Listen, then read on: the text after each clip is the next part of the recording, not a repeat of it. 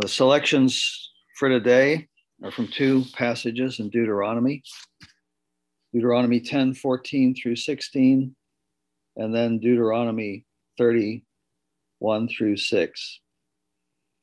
And I have no idea what David will be saying about these passages today, but I'll take the liberty of pointing out that what God commands Israel to do in Deuteronomy 10 16 is something they could never do. And so in Deuteronomy 30, verse 6, he promises he will do it. That is, circumcise their hearts. And we learn in Romans 2:29 that that circumcision happens under the new covenant by the Spirit. Part of our great privilege in living in the new covenant.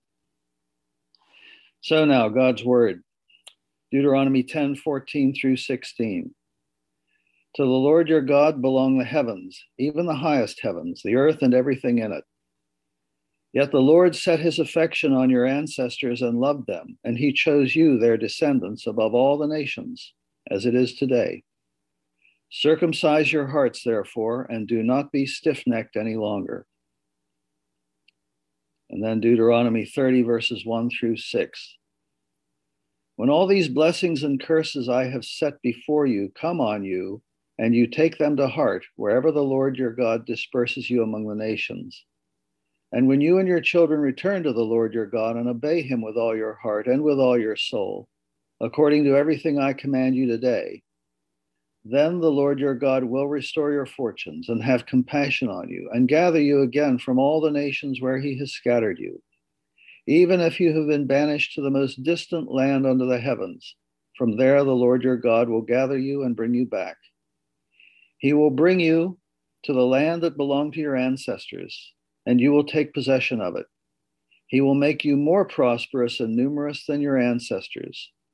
The Lord your God will circumcise your hearts and the hearts of your descendants, so that you may love him with all your heart and with all your soul and live the word of the Lord. Be to God. Oops. Thanks be to God indeed. I love it when we are bringing our Zoom crowd into the sanctuary to uh, participate in the worship, and I particularly love the silhouetted effect that we get behind the window so that that dark image reminds us that our scripture can sometimes even be read with the voice of Darth Vader. So thank you, Jeff, very much for that. I appreciate it. Christ's crucifixion is not enough. Christ's death on the cross is not enough. Let me say that again. Christ's death on the cross is not enough. The crucifixion of Christ is not enough. What do I mean by this? If you are familiar with the Congressional Medal of Honor that's given out by the US uh, Congressional Committee. It's given out for valor and it's given out to soldiers who go above and beyond, who actually usually sacrificially give their life for other people. And the most common reason it's given out is for what's called falling on a grenade. It's given out, and has been given out in all of the wars that have been fought uh, since, I think, the First World War. And typically, people do not survive that. It's very, very rare to survive jumping on a grenade. And why do people jump on a grenade? Because in that moment, the most important to them, thing to them is everybody else that's around them. They sacrifice their life to absorb the impact of the grenade to protect the people around them. Now imagine if that debt, if you owed that debt to somebody, if you were one of those platoon members who was saved by someone jumping on a grenade and you came back home after the war the first thing you would probably do is you would go up to the spouse of that person and you would say, your, your husband saved my life. I'm here because of him. He purchased my life with his own death. I owe him everything. Whatever you need, whatever you want, I'm here for that. And of course, it's probably something that you would regularly do. You would regularly call them.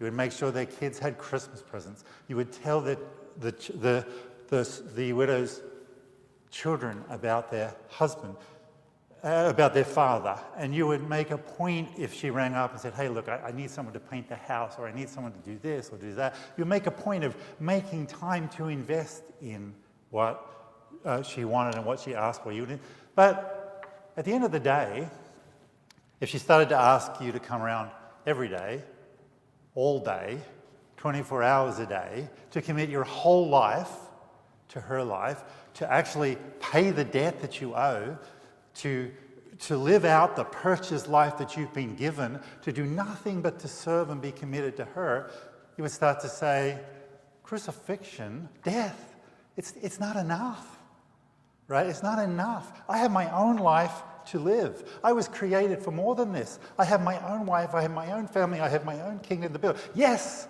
I'm willing to make some sort of partial commitment.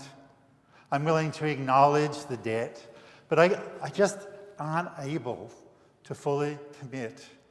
I can't give the purchased life fully back to you. It's not within my capacity to be that faithful. And I remember sitting, I remember very clearly sitting with one of our North Point congregation at, at one point in a coffee shop. And, and this is what I love about North Point, and we saw this actually in our series as we explored race the hard conversations, the difficult things, the honesty that's required to dig into where we're at. So many of you have contacted me, called me, and said, This is hard, and wrestled through it with me. We're not a congregation afraid to struggle together, to, to live together, to hurt together. And, and the honesty of this person was quite profound as she sat there and she said, Listen, I've got to tell you, I'm having an affair. Uh, I'm actually having an affair with a married man. And, and, it's not that I don't believe Christ died for me on the cross, I, I do. And it's not believe that I don't believe he loves me, but I'm lonely. And I was created for more than this. And I just don't know if I can be faithful. I get it, but I just don't know if I can be faithful. I was created for more than this. Christ crucified is not enough. Of course, legally it's enough. The full debt has been paid on the cross. Christ jumped on the grenade.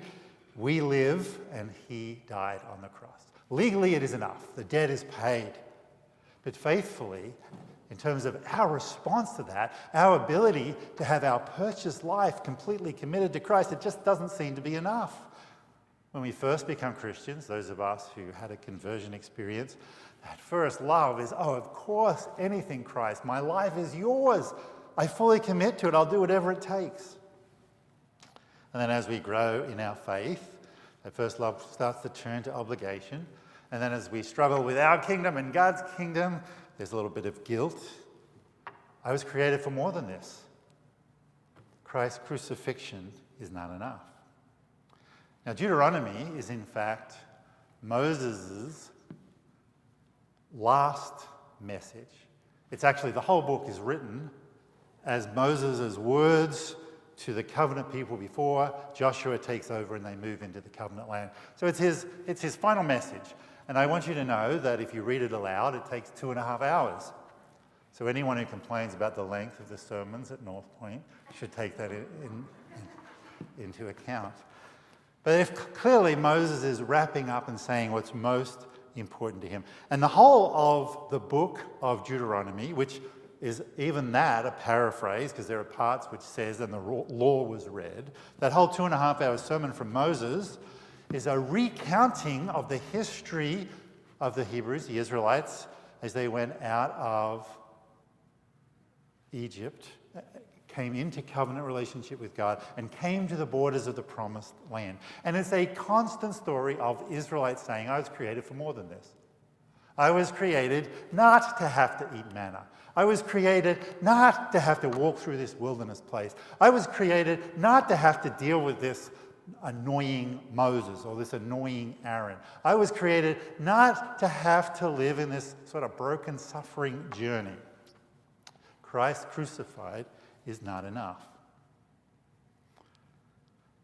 What we need is not to realize that we have a debt not to live in the space of obligation. What we need is to fall in love. In fact, what we need is more than that. What we need is to fall into covenant love. That's what we're going to look at today. What does it mean to fall into covenant love? We're going to do this by looking at two things. What does it mean and how do we do it? What does it mean and how do we do it? And we look at those two passages that Jeff read. We'll begin with the Deuteronomy 14 to 16, Deuteronomy 10 14 to 16. Now, let me read it to you again. The Lord your God belong, uh, to the Lord your God belong the heavens, even the highest heavens, the earth and everything in it. Yet the Lord set his affection on your ancestors and loved them, and he chose you, their descendants, above all the nations, as it is today. Circumcise your hearts, therefore, and do not be stiff necked any longer. Circumcise your hearts. This is the language of relationship. This is the language of covenant love. This is the language of orientation. This is the language of, I live to do this. I live for this person. I live with an orientation towards God. And of course, if we use that grenade experience, let's unpack that a little further. Say you do come back, and as we said before, my life was purchased by this person who jumped on the grenade. I owe it all to his legacy, to his, to his wife. But of course, I can't because of those two competing kingdoms. But what if I come back and I fall in love with her?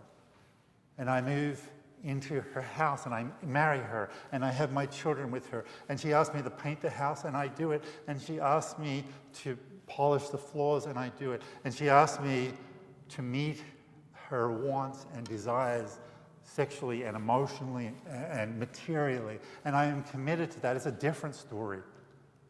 That's a covenant love, a moving into.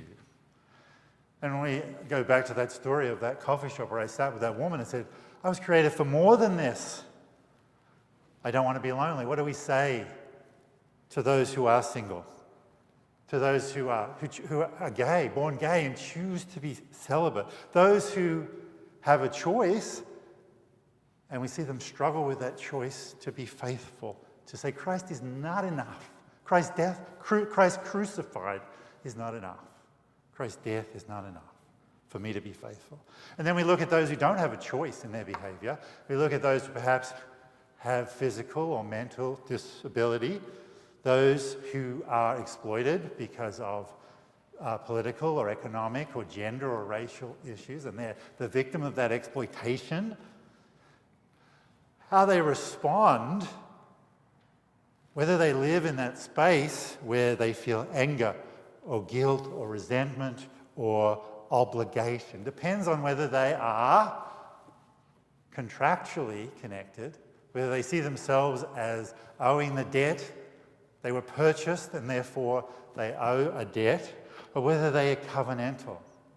I am his lover. Let's look at verse 15. Yet the Lord set his affection. Don't miss that word affection. So the Lord, in his covenant relation to us, has affection for us.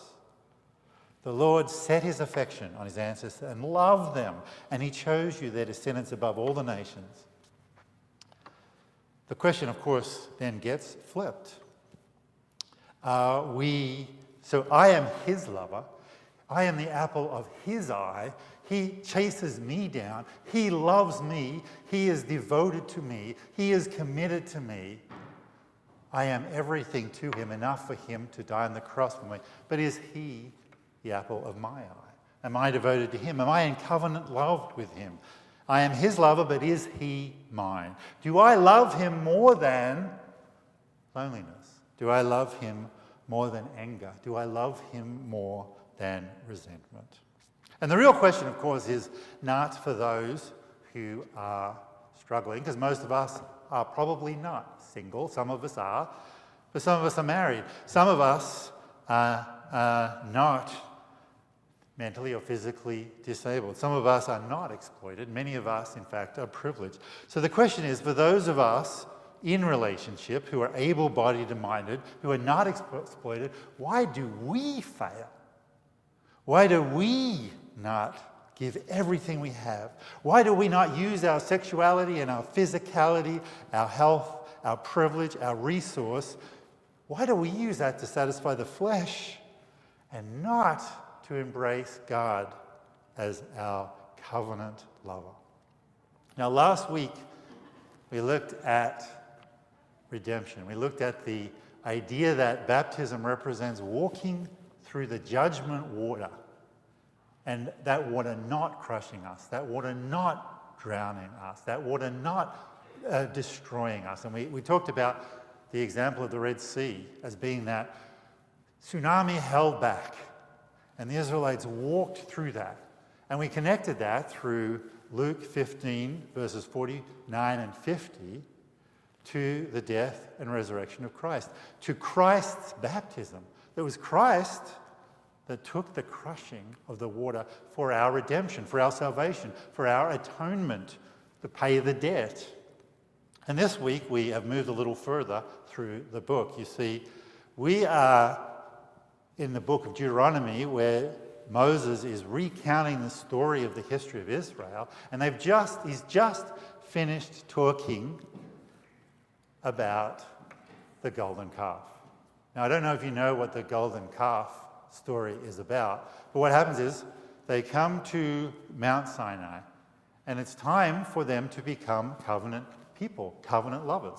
And God says, let's set up the rules for covenant love, and we'll unpack this covenant piece a little more in the next section. But that text begins very clearly. People think it begins with, You shall have no other gods but me. You shall have one God. But that's not how that covenant begins. It actually begins with, I will be your God, and you will be my people.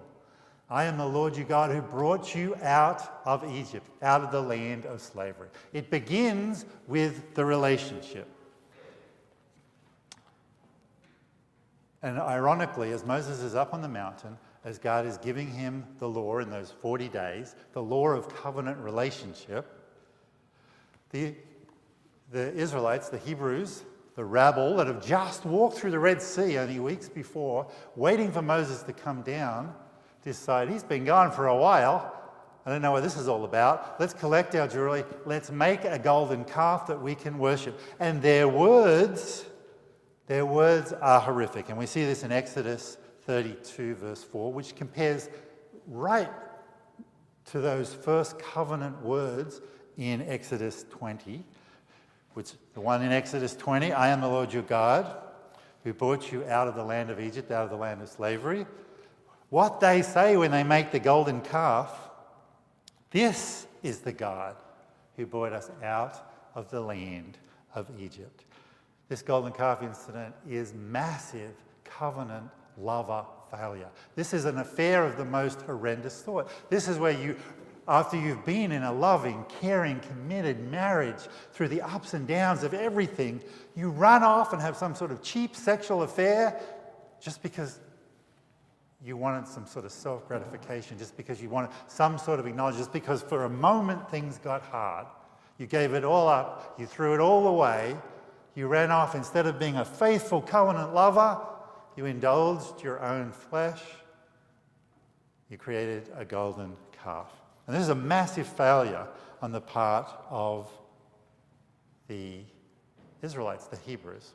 A massive, unfaithful, affair like failure in their co- as covenant lovers. And of course, we look back at what it is to be lonely, and to act out on that. What it means to be broken in some sort of physical or mental way and to resort to anger or resentment, to be exploited and resort to anger and resentment. And the flip side, of course, as well, to be married and to abuse that sexual, emotional, physical closeness, to be, to be whole, to be resourced up and not use that in faithful service of the Lord God.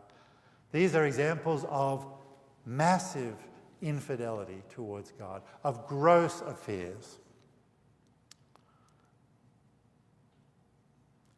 We see very clearly that it says God set his affection.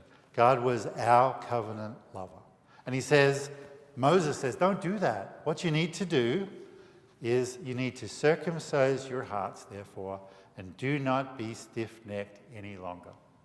And as Jeff, who preached this sermon in uh, two minutes rather than 25 minutes, made perfectly clear that is not a possibility. That is not something we can do. I know I want to be a faithful lover. I want to be a faithful lover. One of the things I most hate in my own life is my perpetual awareness of my sin. And I'm sure that's true for anyone who is a faithful Christian. They sit and they live and they realize that they cannot circumcise their hearts. They cannot fully orientate themselves to God. And we have to live in that. Christ's crucifixion is not enough. For some reason, the fact that He purchased my life still doesn't make me faithful. I was created for more than this. And if I get into a contractual arrangement, if I feel like I'm obligated, I move to guilt and resentment. I move to anger, shame. All of those things start to swamp. So, how? How we circumcise our hearts? So let's look at that second passage, Deuteronomy 31 to 6. Now, this is covenant language. In verse 1, we see when all these blessings and curses, and then we jump right down to verse 5, and it talks about you're more prosperous and numerous, make you more prosperous and numerous than your ancestors. So we have both of these ideas of covenant, right? We have the idea that there are rules and we have the ideas that there is this sustained long term relationship. And we, we see the, the contradiction here that seems to be evident and existent all throughout Scripture. Is God holy? Are we obliged to follow the law? Or is God loving and forgiving? Does he scatter and banish? Or does he gather and restore? Do we, does God say to us, I will only bless you if you are faithful? Or does God say, I'll bless you no matter what? Should we be guilty because we're adulterers? Or should we live it up because we're forgiven? And this narrative, this contradiction, or what an apparent contradiction, is all through Scripture. And it's actually a false dichotomy because it misunderstands what it means to be in covenant, to be covenant lovers. Now, all relationships uh, have a certain element of covenant and contract. Let's compare them. Let's start with the least intimate, the least significant, and that's something like a transactional relationship with a car salesman. There are rules to that relationship. You have to have the money to buy the car. He has to have the car to sell it to you. You expect him to have a title. You expect it to come the way you ordered it to come, in the color that you ordered it to come. There's sort of an unwritten and unspoken reality to how the whole negotiation goes. But that is very much a contractual relationship. It's not like you go back every week after you've bought the car and you have lunch with him and you uh, say, Oh, that was fun. I loved, I loved my car. And he says, You know, I love selling it to you. It's so great that we established this relationship. I'll see you next week for lunch.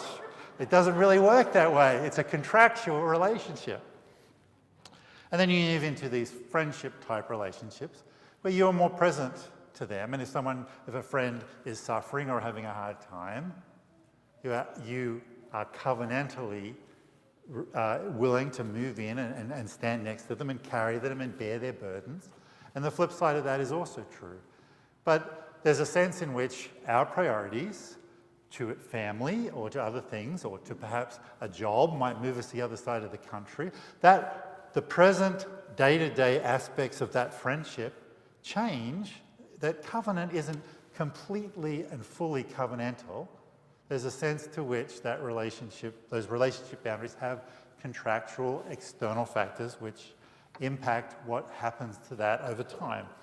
And then, of course, we move to the covenant relationship that we most and fully understand, that of marriage. And there are, of course, rules for marriage. There are some less uh, obvious rules, but that, that they still apply. You, you try to come home on time. You know, you, you try to share the duties around the house as much as you can. And there are some really, really obvious rules which are really primary, like you don't have an affair. And what's more, you don't have serial affairs. And you don't have affair after affair after affair after affair. And we understand this in the context of covenant relationship with marriage. We want to see those words that we used before. We understand the sort of blessings and cursings of our behavior and how they impact the marriage. But the marriage should stand strong. But we understand the fundamental rules which are there. And we talked before, remember the uh, Deuteronomy, uh, sorry, the Exodus 20, beginning to the covenant document that Moses was, was, was uh, bringing to the people. I am the Lord your God, and you are my people. I am the Lord your God. I will bring you out of the, I brought you out of the land of Egypt, out of the land of slavery. So there's this language of covenant. You are my people. I am your God. And these are the rules that make that work. And the more intimate our relationship, the more it is covenantal. So if we have covenant relationship with our spouse, the more important, the more the more joyful, the more relationship oriented something, the more it should be covenantal. Then how much more is our relationship with God supposed to be covenantal? We are supposed to be covenantal lovers. Now, in my counseling practice, I often have to deal with people who have had serial affairs. And they come in and they say, one man, one couple I, I worked with, for, for basically the whole of their his working life. He carried on serial affairs uh, in bathrooms with younger men, and then uh, he was finally discovered by his wife, and the whole thing came out. And they sat in my counseling office and they said, We, Is this marriage salvageable? Is this marriage salvageable? As if I am some sort of divine guru who can sort of answer that question. But two things they said is, Look, if this marriage is to work, there are two things that are going to happen. The first thing is you are going to have to work at home to make sure you don't do this anymore. You're going to have to do the hard work of working out how to be faithful. You're going to have to sit there and work out what does it mean, in a sense, to circumcise my heart to my wife? What does it mean to live faithfully? You're going to have to work that out. But to the wife, I have to say, you have work to do too. It's not your fault, it's not fair. But you're going to have to do the hard work of forgiveness. Every time your husband goes shopping, every time he goes to the gym, every time he you know, has to leave town or something, and you feel that doubt, whether you feel that he's going to betray you again, and he might, you have to not take that out on him. You've got to not hold it over his head. You've got to do the hard work of forgiveness. And I don't even know if this relationship is salvageable because I don't know if it's safe. I don't know if it's safe for the man who's had the serial affairs because I don't know if you can forgive him. And I'm not even sure there's an obligation on you to do it. But if you want to save the marriage, you have to forgive him. And you have to work out how not to do it. And here's the thing, right? We're talking about circumcised hearts talking using the word circumcision.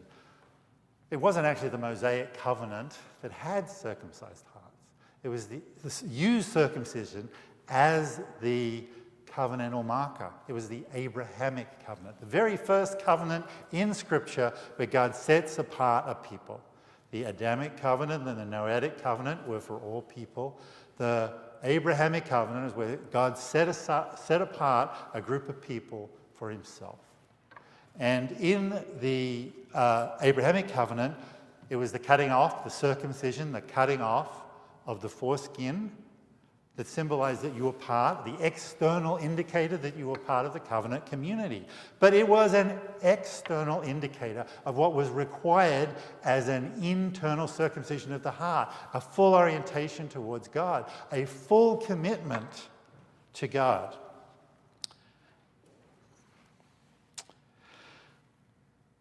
And in the mediating of that covenant, when you go back to Genesis 15, we see God as king.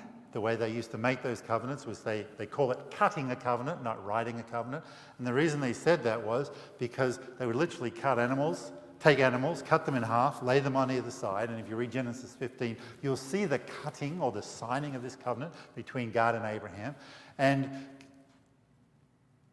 Abraham is told to get the animals and cut them in half, and then he's expecting to have to walk through them and say, If I am not your faithful servant, if I am unfaithful, I should be cut in half like these animals. That's my consequence for not keeping the covenant, that I should be crushed, that I should be judged for that.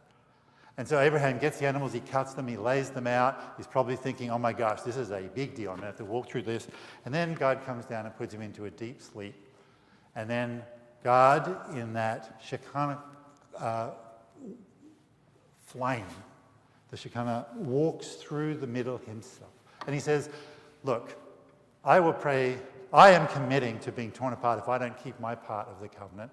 But not only that, I am committing to be torn apart if you don't keep your part of the covenant. And of course, that is a direct reference to the death and crucifixion of Christ on the cross. And the problem is that we don't keep the covenant, and Christ was crucified, but we have problems constantly with serial unfaithfulness. So Christ's crucifixion is not enough. It pays the debt, but it doesn't make us faithful. And the reason it doesn't make us faithful is because it doesn't bring us, it makes us legally able, but it doesn't bring us affectionately able to be, in co- to be covenant lovers. It is the resurrection of Christ, the fact that Christ is alive, Christ is living, and as Christians, we sometimes forget that, especially as academic, uh, theoretical, Presbyterian Christians, Christ is alive, Christ is living. Christ was resurrected, and the Holy Spirit, His Spirit, in us. So the living Christ that we can ha- that is our covenantal lover, that we can develop an affection for. And notice the word set. God set his affection upon. There's an orientation there, there's an intentionality about that. But more than, more than the fact that he is alive, the Holy Spirit is transforming us. It is the work of the Holy Spirit within us that does that work. And notice that, that gospel good news in verse 6 of Deuteronomy 34. See, when Moses was giving them a hard time about their serial unfaithfulness with the golden cow, he says, Circumcise your heart, therefore, and do not be stiff necked anymore. And then, of course, for the next 40 years, what did they do? They were serially unfaithful to the Lord, they were stiff necked. And then at the end of that story, Moses, just before he dies, says, Look, you're going into the promised land and you're going to mess it up again. And you're going to be scattered around the world. But finally, you're going to be gathered together. And you're going to be restored fully, not just as this narrative applies here, but you're going to be restored. And, and the living Christ and the Holy Spirit is going to circumcise your heart. Notice that. The Lord your God will circumcise your hearts. the Lord your God, not circumcise your heart, but the Lord your God will circumcise your heart. So the debt is huge, and the debt is paid. When we participate in Christ's death, the legalness aspects of God, the holiness aspects of God, they're met. But in Christ's resurrection, and in Christ's deposit of the Holy Spirit, and in our ultimate resurrection, we are turned into, we are made lovers we are turned into his bride. Colossians 2 11, 12, which we'll come to later in the series, points it out. In him you are also circumcised with a circumcision not performed by human hands. You're, so it's not the cutting of the foreskin here, it's a circumcision of the heart. Your whole self was ruled by the flesh, but it was put off when you were circumcised by Christ by Christ's resurrection, by the Spirit of Christ, having been buried with him in baptism, in which you were also raised with him, the resurrection, through your faith in the working of God who raised him from the dead. So, this baptism that we were buried in is his death and resurrection on the cross. That same baptism that we looked at last week in Luke 12, verses 45 and 50. So, whether you are single, whether you are celibate, whether you are disabled, whether you are exploited, whether you are married, whether you are able bodied and minded, whether you are privileged and resourced, you can be faithful. I can be faithful because you were created for more. I was created for more. I was created to be not just saved, but I was created to be a covenant lover, to have an affection for, to be committed to. And so we often say, ah, you're just called to be faithful. And we say that as a way of saying we don't have to control outcomes. But it's not fully true. Because we're not called only to be faithful. More importantly, the gospel news is we are made faithful. We are made faithful by the Holy Spirit deposited in us. We are made faithful because we are covenant lovers with a living Christ.